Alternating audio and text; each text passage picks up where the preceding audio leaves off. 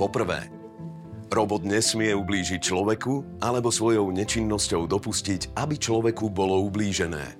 Po druhé, robot musí poslúchnuť príkazy človeka, okrem prípadov, kedy sú tieto príkazy v rozpore s prvým zákonom. Po tretie, robot musí sám seba chrániť pred zničením, okrem prípadov, keď táto ochrana je v rozpore s prvým alebo druhým zákonom.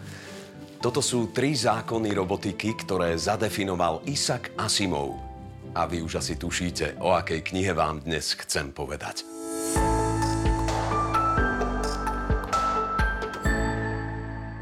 Knihu Ja, robot od Isaaca Asimova, myslím, netreba nejako špecificky predstavovať. Právom patrí medzi kultové klasiky science fiction žánru. Ja osobne som ju prečítal niekoľkokrát.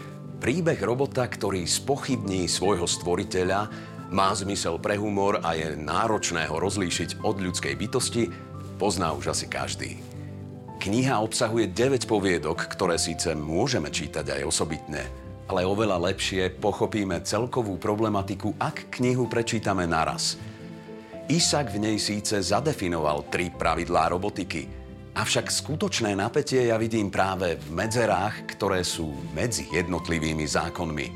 Fascinuje ma dilema, ktorú roboty a ich ľudia musia v každom príbehu riešiť.